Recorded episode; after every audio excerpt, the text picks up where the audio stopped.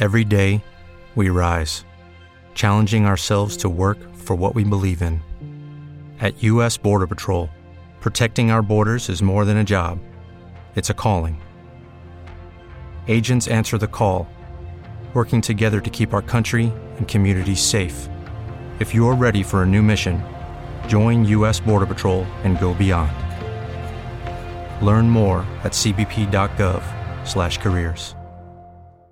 Dale más potencia a tu primavera con The Home Depot. Obtén una potencia similar a la de la gasolina para podar, recortar y soplar con el sistema OnePlus de 18 voltios de Ryobi desde solo 89 dólares. Potencia para podar un tercio de un acre con una carga. Potencia para recortar el césped que dura hasta dos horas. Y fuerza de soplado de 110 millas por hora. Todo con una batería intercambiable. Llévate el sistema inalámbrico OnePlus de 18 voltios de Ryobi. Solo en The Home Depot. Haces más. Logras más. Hoy hay un paro de taxistas en mi ciudad. Eso significa que, que muchos no están prestando el servicio y creo que algunos han intentado hacer algunos bloqueos. ¿Tendrá resultado esto? ¿Habrá alguna diferencia entre el servicio prestado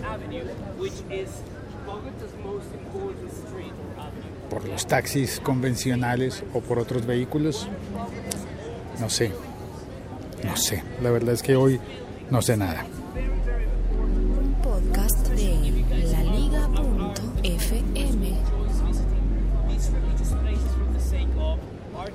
Y aquí estoy en la calle.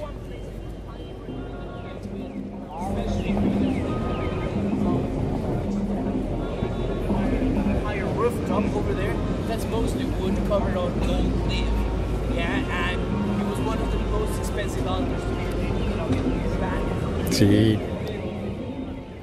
Posiblemente hayas oído a un guía eh, contando cosas de la ciudad para los turistas, justo en pleno Parque de Santander, al frente del Museo del Oro. Del otro costado hay un señor que amplifica alguna canción de salsa, una alarma de un carro que suena a lo lejos. Esta es la ciudad. Hoy me movilicé, como siempre, en un autobús azul del servicio público.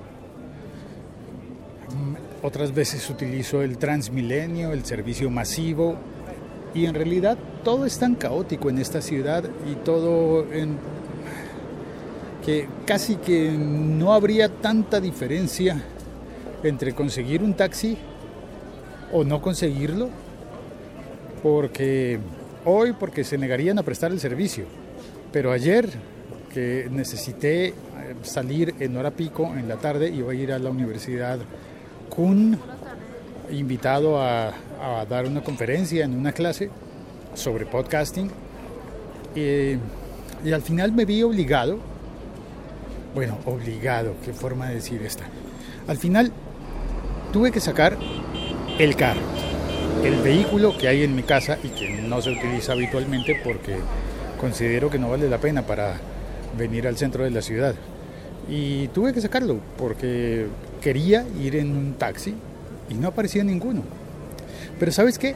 También quise ir en Uber y no apareció ninguno y también quise ir en Cabify y no apareció ninguno. Entonces, mi visión hoy es muy pesimista, muy pesimista. ¿Qué diferencia hay entre que los taxistas hagan paro o que no hagan paro? En mi experiencia personal es lo mismo. De todas formas, estoy buscándome la vida y moviéndome en la ciudad como pueda. E intento me comprometo conmigo mismo a intentar hacer las cosas de la mejor manera posible, a tener las mejores prácticas, las mejores costumbres, los mejores hábitos. Cuando manejo, cuando conduzco yo mismo, eh, dejar pasar, pasar y dejar pasar, pasar y dejar pasar. Ahí va un Transmilenio y ya estoy entrando al, trabajo. Pasar y dejar pasar. Creo que ese, ese va a ser el título. ¿Sabes? Voy a cambiar el título de este episodio y voy a poner ese. Pasar y dejar. Porque creo que es lo que no han estado haciendo los taxistas. Ni pasar, ni dejar pasar. Creo que, creo, en mi experiencia personal, que todo el modelo de negocio capitalista en el que estamos va fundamentado en el monopolio y en la participación del mercado. Y entonces, sí, yo sé que no es monopolio, un taxi no es un monopolio, claro que no, pero un sistema de taxis sí se constituye en un monopolio cuando, cuando pretende, no sé, porque es que desde la, desde la otra óptica tiene que tener una regulación estatal para que todo funcione bien entonces debería tener siempre una regulación y un tipo de monopolio en algún sentido, un tipo de monopolio que haga que siempre estén vigilados los taxis. Pero los ciudadanos sabemos que no es así. Al menos en mi país. Confío que haya otros sitios en los que funcione todo mucho mejor. Confío que en España estén funcionando mucho mejor los taxis. Y a partir de la experiencia de cuando tuve la ocasión de entrevistar a Ignacio Pod Taxi, que opera su taxi en el norte de España, pues creo que en serio allá funciona distinto. Creo que es más considerado una profesión, el ser taxista, una profesión noble. Ahí va mi café.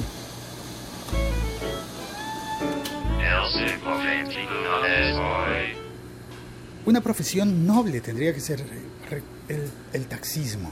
Recuerdo que hace muchos años, cuando era niño, muchos años, mm, vi una película en la que unos señores tenían que tomar un taxi, perdón, un taxi no, un curso para ser taxistas en Londres, porque las calles de Londres son muy confusas, complejas y eh, parece ser, yo no tengo el placer de conocer Londres, pero me dicen que, que es difícil.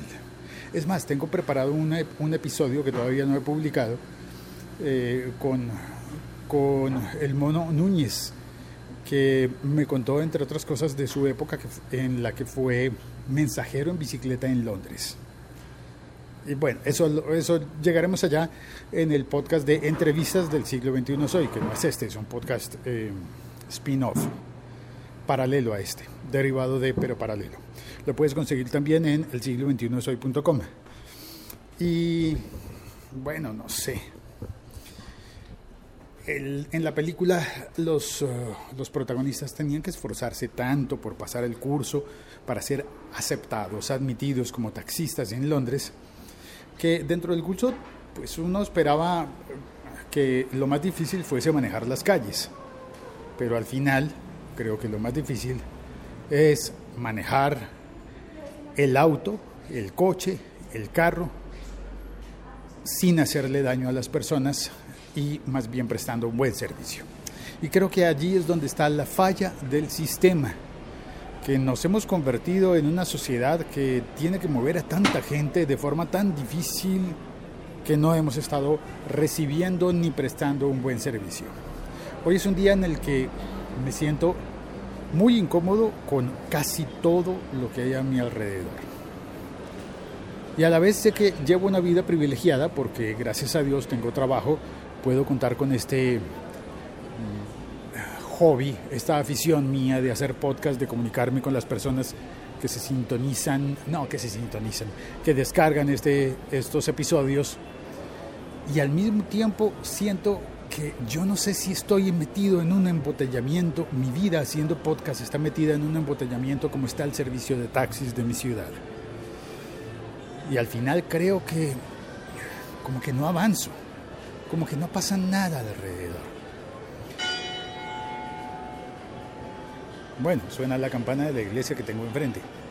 Bueno, doy un testimonio de mi ciudad y de lo que pasa en mi ciudad, de la realidad tecnológica y yo sé que la tecnología no parece tener tanto que ver la tecnología actual con los taxis, pero sí cuando sabes que en realidad quieren sacar de las calles a todos los que prestan el servicio de Uber. Y yo sigo pensando, pero es que los taxistas tienen familia y hay que proteger las, las familias de los taxistas que se ganan la vida con su trabajo.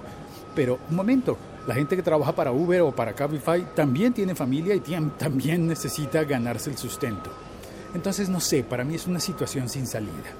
Y al mismo tiempo, debo contar que estoy muy contento con las, con las, con las eh, estadísticas de este podcast y, al, y de la misma manera como estoy contento siento que tampoco pasa mucho, ¿no? Hoy estoy dudando de seguir haciendo este podcast, como dudo de seguir creyendo en Uber, en Cabify en, y en los taxis. Hoy no sé, no sé qué hacer conmigo, no tengo ni idea. Hoy siento que las personas que oyen este podcast, tengo mucho por agradecerles, pero también me he enterado de que... Me he enterado, no, pues hablé con, con Carlos, estuvo contándome que hace como dos años oye este podcast y me, entre dentro de la conversación, estábamos hablando de un proyecto de podcast, interesante, muy bonito el proyecto, pero a la vez tiene algunas cosas eh, que, son, que resultan confusas. Y él me contó que a pesar de que lleva dos años oyendo este podcast, nunca lo ha compartido con nadie. Yo pensé, eso está bien porque es un acto íntimo, es una comunicación íntima y en ese sentido me gusta más que no sea masivo como es un transmilenio. En, mi ciudad antiguamente los autobuses, los buses eh, públicos llevaban la radio puesta, llevaban casi siempre la misma emisora. Y las emisoras se peleaban por ganarse el lugar en los buses para que todo el autobús fuese oyendo esa misma emisora. Eso era muy bueno para las radios. Pero ya no pasa así. Cada, cada, uno lleva sus audífonos. Y el hecho de que te oigan a través de unos audífonos, si tú estás oyendo este podcast a través de unos audífonos, convierte este ejercicio de comunicación en algo mucho más íntimo. Y eso me parece bien, pero al mismo tiempo temo que no me permita crecer y que no me permita llegar nunca a un nivel de sostenibilidad y que este podcast sea un error. Tengo temor de que este podcast sea un error y de haber hecho mal al dejar la radio para dedicarme al podcast. Porque al final la radio sigue siendo sostenible, en cambio este podcast no y no sé qué hacer al respecto. Pensé, hoy voy a pedirle a la gente que me está oyendo que comparta el episodio o que me conteste, que, que me envíe un tweet. Porque si al menos si yo me convirtiera en, en, no sé, en un influenciador por Twitter, podría encontrar una manera de seguir ofreciendo, no sé, seguir ofreciendo, la verdad es que no sé, ¿qué, ¿qué me haría distinto? No tengo ni idea. Muchas personas me creerían más si tengo cientos de followers en Twitter. Sí, yo sé que muchos me creerían más. Porque la gente que no oye podcast siente que lo que yo estoy haciendo no existe. Y eso es, tiene, un, tiene una ambigüedad para mí. De una parte no me importa. Ah, piensas que no existe el podcast. No me importa. Yo sigo haciendo mi podcast para mi gente. Y en otro sentido, siento que cuando hago este podcast y hay mucha gente que no sabe que lo estoy haciendo, mm, parece que estuviera arando en el mar. Parece, por momentos. Ya se me olvidó cuál fue el título que sugerí para ponerle a este, pasar y dejar pasar. Es como que estoy dejando pasar, pero a la vez no estoy pasando. No estoy pasando a través de las calles del de la audiencia, del podcasting, de, de las redes sociales. No sé, hoy tengo crisis existencial. La Liga.fm. Estamos conectados. Y saludo a Ricker Silva, que está haciendo un podcast sobre automovilismo. Mira qué curioso, sobre autos. Bueno, pero él habla de, del GT, de la Fórmula 1. Hola, hola, saluda Ricker. No entiendo por qué los taxistas defienden tanto su oficio si es un trabajo casi informal, sin prestaciones ni salud. ¿Por qué no protestan para que cambie el modelo de negocio y su trabajo sea mejor? ¿No es al menos sospechoso? Sí, comparto con Riquer esa, esa inquietud. En mi país, eh, al ser taxista, bueno, de hecho sí tienen seguridad social, pero tienen que gestionársela como, como autónomos, como independientes como yo, yo trabajo independiente. Y quizás por eso es que me siento tan, tan vulnerable y al mismo tiempo tan fuerte. ¿Qué haces paro de taxis? Pues no importa. No me importa. Yo me puedo mover por la ciudad en bicicleta, caminando, como sea. Me siento autónomo. Y a la vez me siento frágil. Es muy, muy curioso. Ricker Silva dice, ¿quieres hacer un podcast de autos? no, Ricker, lo dejo para los expertos. Lo disfruto, eh, pero no me siento en condiciones de hablar de automovilismo ni, ni de autos. Y José Luis te conecta también. José Luis dice, algunos seguiremos oyendo tu, comillas, error. Gracias, José Luis. Muchas gracias. Muchas gracias por eso. Ricker me dice, es un reto monetizar estos nuevos canales. Seguramente una de las salidas sería salirse con los medios, ah, perdón, aliarse con los medios tradicionales que pueden garantizar la sostenibilidad. A mí me encantaría ganar dinero en algún momento con mi podcast y que alguien me lleve a las carreras. Y yo encantado. Claro, para Ricker estaría bien ir a las carreras para reportar sobre las carreras, para hablar de las carreras en su podcast. Pero yo no sé si quiero recibir monetización, al menos en la forma convencional. Pero al mismo tiempo tengo que llevar comida a mi casa. No sé. No sé qué hacer. Bueno, en fin. Eh, si tienes algún consejo por darme, hoy en especial lo recibiré con, con mucho agrado. Puedes escribirme a arroba locutorco puedes poner un mensaje en la plataforma en la que estés oyendo este podcast. Si lo oyes en Audioboom, normalmente en Audioboom nadie me deja mensajes. Ocasionalmente llega algún mensaje en Evox, muy ocasionalmente. Y mm, la mayoría de veces quedan comentarios en Spreaker, y eso está bien. Y hay personas que comentan también en YouTube, eh, porque el podcast se publica también en YouTube. Y, y eso no sé, es un contrasentido, ¿no? Va a salir una pantalla. Hoy ni siquiera le voy a poner una carátula especial. Hoy ni siquiera le voy a poner esa fotografía distinta que le pongo todos los días. Vamos a ver qué pasa. Voy a dejarlo, a ver qué ocurre. Eh, Steven Spineda, hola Stevens, gracias por pasar a saludar. Y Enrique Silva dice, sería bueno un salario universal para hacer podcast por el podcast. Ah, no, no creo, sabes que no creo que sea un problema de dinero. Al menos para mí hoy no es un problema de dinero. Claro, siempre necesito más dinero y estoy en una situación económica en la que no me sobra, me falta el dinero. Pero no creo que ese problema de dinero lo vaya a solucionar con el podcast. De hecho, yo no estoy haciendo el podcast por el dinero. Ya habría parado, ya habría hecho como tantos que lo intentaron, que, que estando incluso dentro de la radio intentaron hacer podcast y cuando no vieron el dinero se fueron Así que para mí es claro y es evidente que mi motivación para hacer podcast no es el dinero. Y sin embargo, me siento atascado. Siento que no estoy creciendo.